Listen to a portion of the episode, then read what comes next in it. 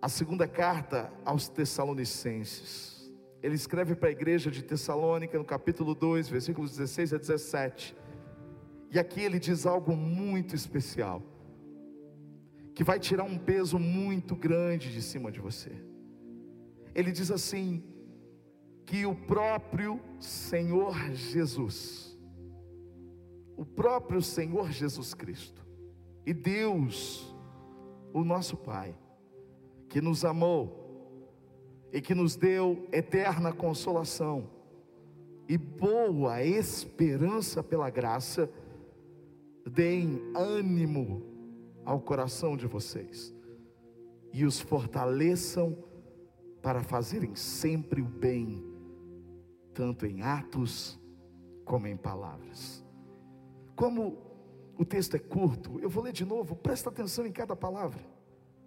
Que o próprio Senhor Jesus Cristo e Deus nosso Pai, que nos amou e nos deu eterna consolação e boa esperança pela graça, deem ânimo ao coração de vocês e os fortaleçam para fazerem sempre o bem, tanto em atos como em palavras. Eu quero que você perceba que Paulo está falando de uma boa esperança. Se ele está dizendo que existe uma boa esperança, é porque tem uma esperança que não é tão boa assim. E você vai entender durante essa mensagem qual é a boa esperança e qual é a esperança que não é esperança. A boa esperança, ela é dada por Deus e pela graça. Ou seja, é Deus quem coloca dentro de mim, dentro de você, a esperança, mesmo a gente não merecendo, mesmo a gente não tendo a mínima condição de fazer alguma coisa para merecer a esperança, mas a esperança vem do Deus que nos amou. É isso que Paulo está dizendo. Essa esperança vem do Deus que nos consolou, e é essa boa esperança que vai nos dar ânimo ao coração e vai fortalecer a gente para a gente fazer a coisa certa, tanto em atos quanto em palavras. Eu acho interessante porque o escritor de Hebreus, da carta aos Hebreus, ele faz uma comparação muito interessante usando a âncora que você vê aqui ao fundo nessa imagem. Evidentemente hoje as âncoras são mais modernas, elas não são como essa que você está vendo aqui, mas esse é o símbolo da âncora que a gente conhece, e a Bíblia diz que a esperança é a âncora. E para você entender a importância dessa analogia, você precisa entender qual é o papel de uma âncora. A âncora é uma ferramenta de segurança fundamental, imprescindível nas embarcações. A âncora precisa ocupar um lugar estratégico no barco. E ontem, enquanto o Senhor falava ao meu coração, eu fiz uma pesquisa e eu comecei a ver acidentes envolvendo embarcações, e em muitas embarcações que acabaram naufragando, a âncora, ela não estava pronta para agir, ela não estava posicionada. A âncora, apesar de ser uma ferramenta, um instrumento de segurança, estava guardada, estava no porão do barco, junto com os mantimentos, enrolada nas velas. E aí, quando a tempestade chegou, quando os ventos sopraram sobre o barco, a âncora não estava pronta, ela não estava preparada. Então o barco não suportou a tempestade. Isso é genial. O que Paulo ou o escritor, seja ele quem for, que escreveu Hebreus, nos deixa tão claro, é que a esperança é algo que precisa estar pronta para agir nos momentos de tempestade, nos momentos de ventania forte, porque se você nunca valorizou esse item, se você nunca deu o papel que a esperança merecia na sua vida, o valor, quando mais você vai precisar dela, você não terá ela para te socorrer. É por isso que muitas pessoas estão agora sofrendo de uma forma impressionante, porque no fundo elas não valorizaram a esperança, e agora é o momento em que elas mais precisam, e elas não conseguem encontrar. Mas eu louvo a Deus pela sua vida, porque se você está aqui hoje, se você veio aqui, se você está aí assistindo agora este culto, é porque você entende o papel da esperança na sua vida, é porque você entende aquilo que realmente Deus tem para nos oferecer, e é isso, a âncora, ela é lançada imediatamente, quando o vento começa a soprar, quando a tempestade está chegando. E eu vi um vídeo de arrepiar, de um homem, de um brasileiro que sofreu com uma tempestade no Caribe. Ele estava na embarcação, e ele filmava toda a cena, e aquela tempestade se aproximando, aquelas águas todas violentas, o barco ia para lá, o barco ia para cá, e de repente ele diz: eu vou lançar as âncoras. E ele lança as âncoras, e aí acontece algo fantástico. As âncoras, elas são lançadas, então elas atingem o fundo do mar, ou elas atingem as pedras do fundo, e então elas se enroscam, e o barco, ele ganha firmeza. O vento vem, o vento sopra, mas o barco não vai à deriva, ele não é levado de um lado para o outro, ele não bate nas pedras, e o capitão consegue finalmente a estabilidade do barco. Você entende que a âncora sem uma base no fundo, ela não adianta nada. Se você tem uma âncora e você joga essa âncora, só que essa âncora não tem a que se agarrar, isso vai, pelo contrário, atrapalhar a embarcação. É exatamente essa a esperança falsa. A âncora pode ser comparada sim à esperança, mas ela só vai ter um sentido se ela tiver onde se fixar. Se a nossa esperança, ela não tem um propósito, ela não tem onde se firmar, o nosso barco vai naufragar. A mesma coisa. É por isso que a nossa esperança está ligada a Jesus. A nossa esperança não está nos homens. A nossa esperança não está nem na ciência. A minha esperança não está na vacina. A minha esperança está no Deus que dá a capacidade para o homem fazer a vacina. A minha esperança tem que estar no Senhor. É por isso que eu digo para você que muitos agora estão com seu barco para lá e para cá, ou porque não valorizaram a esperança, dando a ela um lugar devido, ou porque não tem um solo seguro para que essa esperança possa se fixar. A Bíblia diz que a âncora da alma é a esperança.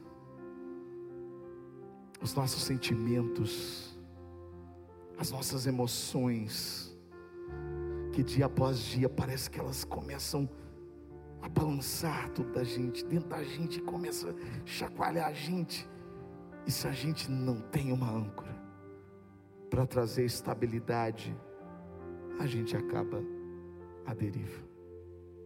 É isso que o Senhor disse, é essa esperança, esperança que é a âncora, que mantém o nosso coração firme, crendo que dias melhores virão,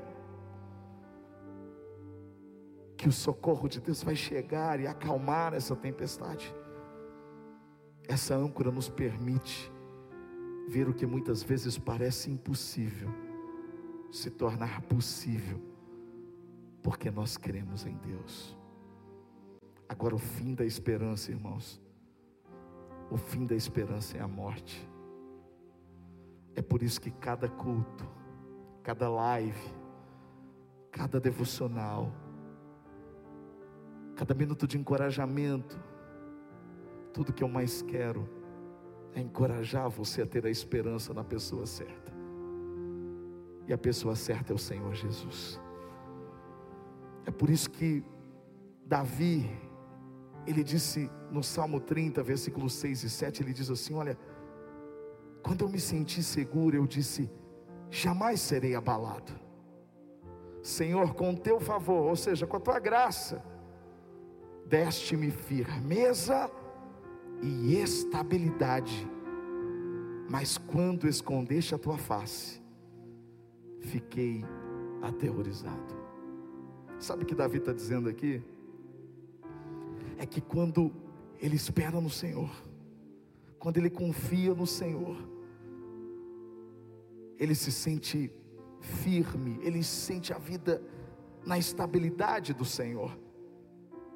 Mas quando ele não consegue perceber o Senhor, enxergar o Senhor, a vida dele se torna um caos.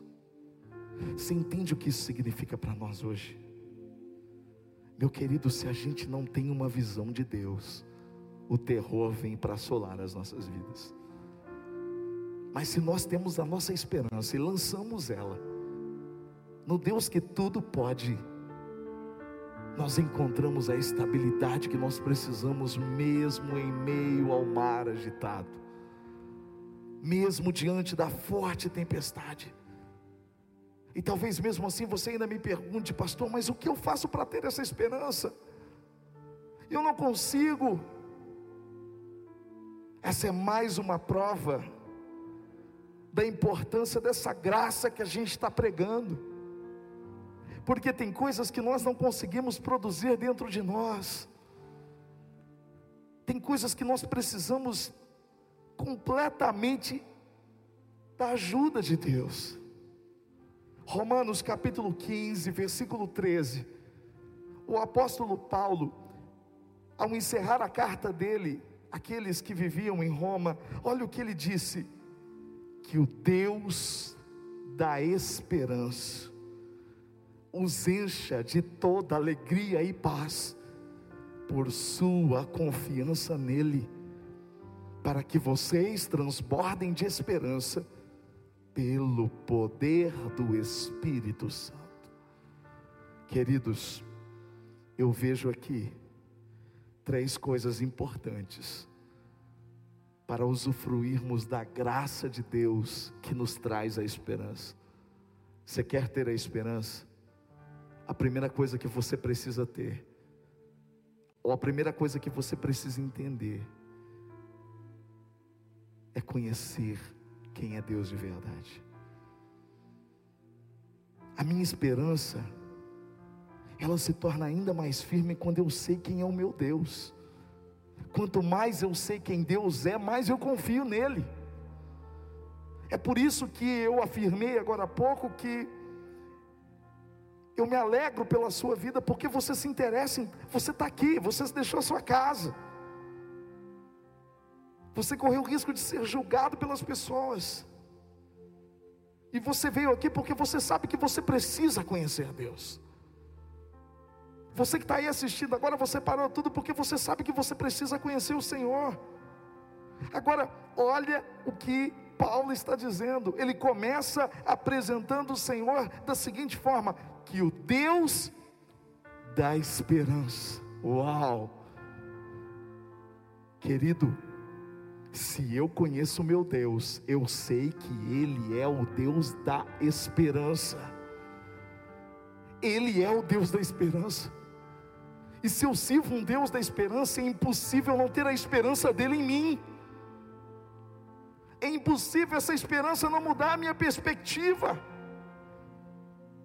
Eu preciso conhecer Deus. Eu preciso saber o que Ele tem, o caráter dEle. É por isso que Davi conhecia tanto ao Senhor, que ele disse no Salmo 25, versículo 3, ele diz assim, olha, nenhum dos que esperam em Ti ficará decepcionado. Eu vou repetir, nenhum dos que esperam em Ti ficará decepcionado. Davi conhecia Deus, querido, e se eu e você conhecermos Deus de verdade, nós sabemos que Ele é o Deus da esperança, que Ele é o Deus que não se move pelas circunstâncias, que Ele é o Deus que não muda, que Ele continua no controle. Então eu sei que é impossível eu me decepcionar se eu esperar no Senhor. Quantas vezes você já ouviu, eu não crio nem esperança para eu não me decepcionar? Não, é porque você cria a esperança baseada em outras pessoas, baseada em circunstâncias, mas é impossível você colocar a sua esperança em Deus e você se decepcionar. Ninguém que espera nele se decepciona. Considere o que Deus já fez. Você quer conhecer alguém, você precisa ver o que Ele já fez. Você quer confiar em alguém, você precisa saber o que Ele já fez. Olhe para o Senhor e veja o que Ele já fez. Se quando você olha para o sol nascendo, se pondo, e você ainda não entendeu, quando você olha para as estrelas, e você ainda não entendeu que Ele chama cada uma pelo nome, se você ainda não entendeu, apesar de toda a criação, que tudo à nossa volta dá glória a Ele, se você ainda não entendeu, olha para a palavra dEle, olha para a Bíblia, e você vai ver que o nosso Deus tem um currículo imenso. Ele é poderoso, Ele é grande, Ele é o Criador de tudo, Ele nos amou, Ele nos projetou, Ele tem esperança para nós. Considere o que Deus fez. Outra coisa, quando eu sei o que Ele fez, quando eu olho para os testemunhos da Bíblia, quando eu olho à minha volta, quando eu olho para as pessoas que estão aqui hoje, quando eu olho para vocês, eu entendo o quanto meu Deus é grande.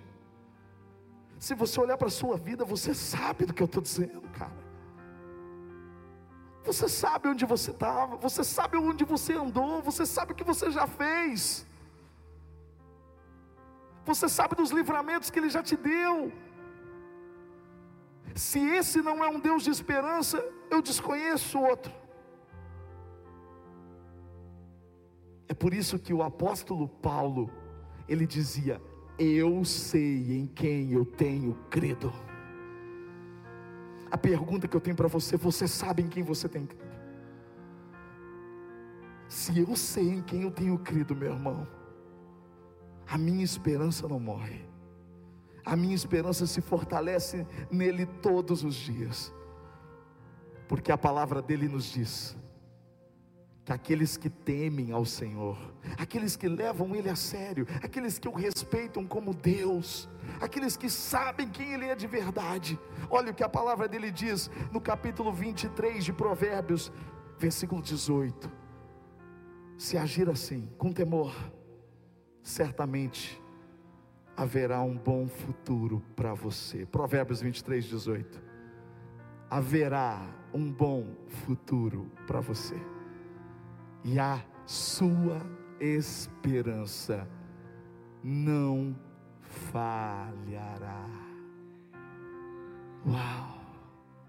A sua esperança no Senhor não vai falhar. Você leva Deus a sério? Se você leva Deus a sério, fique tranquilo, porque a sua esperança nele não vai falhar.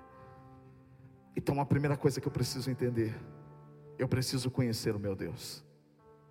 Quando eu sei quem Ele é, eu confio nele. A segunda coisa que eu preciso entender, Paulo escreveu que o Deus da esperança os encha de toda alegria e paz, que faça transbordar a esperança em vocês. Espera aí, como Deus pode encher você de esperança se você já está cheio de qualquer outra coisa. É aqui que entra o esvaziamento. Porque que no mesmo ambiente Deus derrama a mesma porção dele de esperança, mas alguns entendem e saem transbordando, e outros saem sem um pingo de esperança. Não adianta você estar onde a fonte de água está, se você tem uma tampinha e você está cheio, então a água não entra em você. A esperança de Deus só entra naqueles que estão vazios de si mesmo. E aí que você precisa vigiar. Você está se enchendo de coisas que impedem a esperança de entrar em você?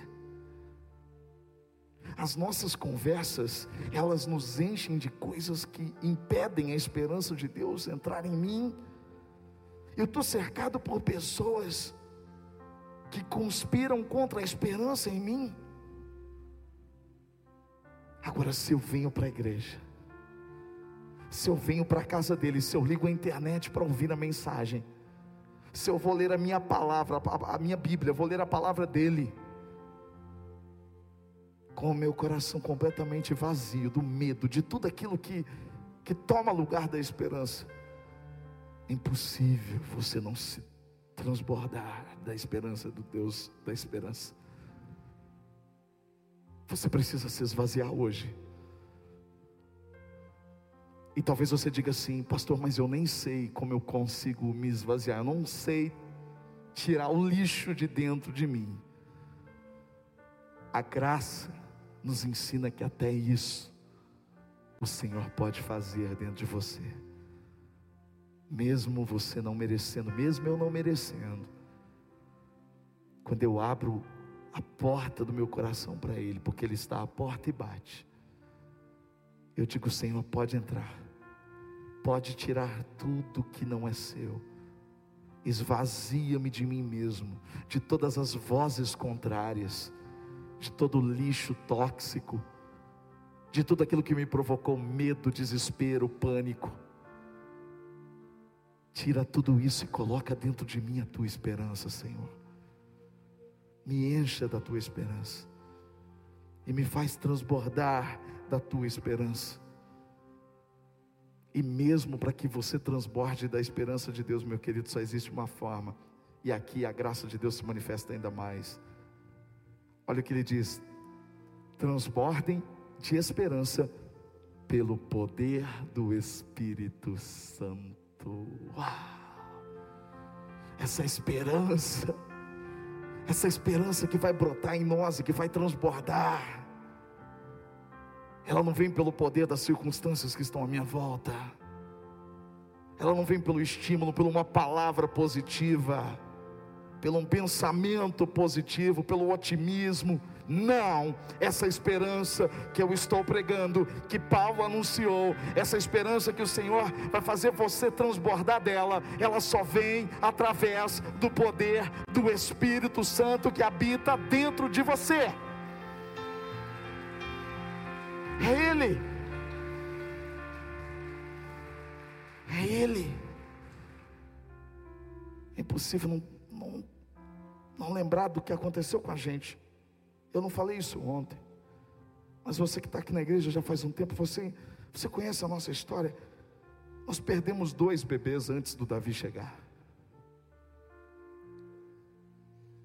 Eu me lembro que ainda no hospital, no segundo aborto, ouvimos o coração da criança, e Viviane começou a ter sangramento, e aí nós fomos para a maternidade, tudo de novo.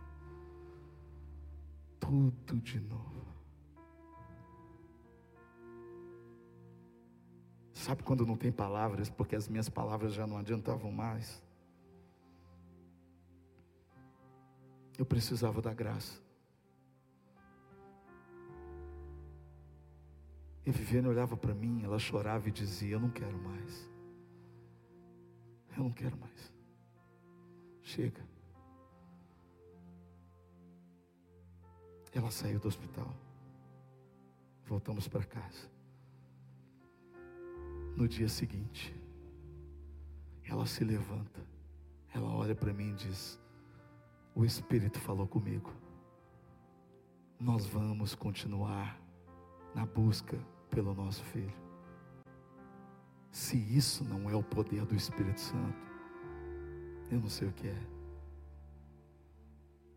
Depois de duas grandes marcas, você tem esperança de que o negócio vai acontecer de forma diferente. Se não é pelo poder do Espírito Santo, a gente não tinha o Davi hoje no nosso colo. Eu quero dizer que o poder do Espírito Santo nos faz tentar de novo, buscar de novo, fazer de novo, ter esperança de novo, quando tudo dentro da gente diz o contrário. Essa esperança que Ele vai derramar sobre você hoje. Feche os seus olhos, coloca a mão no seu coração, diga para Ele: Senhor, esvazia-me de mim mesmo, tira o medo, tira a poeira, tira tudo que está impedindo e tomando lugar da tua esperança em mim. Eu preciso dela, porque hoje eu entendi que a esperança é a âncora que vai manter o meu barco estável, que vai manter o meu barco firme, e a tempestade vai passar. Eu não vou ser levado à deriva, jogado de um lado para o outro, mas eu entendi que a minha âncora precisa estar fixada na rocha, e essa rocha é Jesus. Eu quero te conhecer mais, Senhor. Eu sei que o Senhor é o Deus da esperança. Hoje eu entendi isso. Hoje eu entendi, o Senhor é o Deus da esperança. Por isso eu sei em quem eu tenho crido. Por isso eu sei que quem espera no Senhor jamais será decepcionado. Eu sei que aqueles que levam o Senhor a sério jamais serão frustrados. É por isso que nós abrimos o nosso coração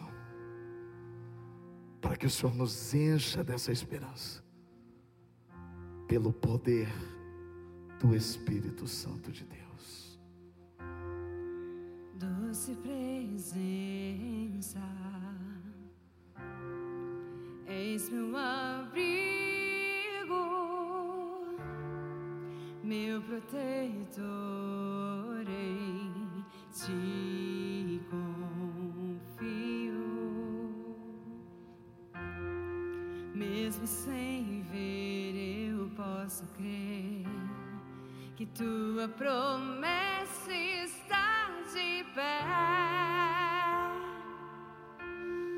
irá se cumprir.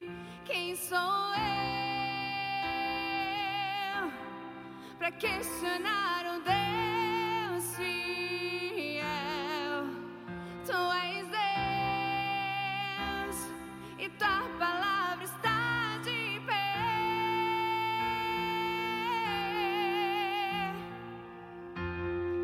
És minha âncora, a minha esperança, em que minha fé firmada está. Eu não temerei, eu não temerei. És minha âncora, a minha esperança, em que minha fé firmada está. Eu não temerei, eu não temerei.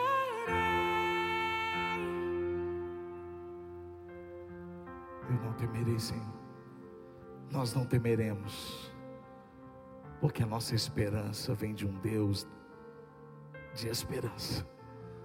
Tu és a fonte da esperança. Que o grande amor de Deus, a graça do Filho Jesus e a comunhão com o Espírito Santo seja sobre todos, hoje e para sempre. Amém. Até domingo, em nome de Jesus. Amo vocês. Deus abençoe. Quem sou eu para questionar um Deus frio?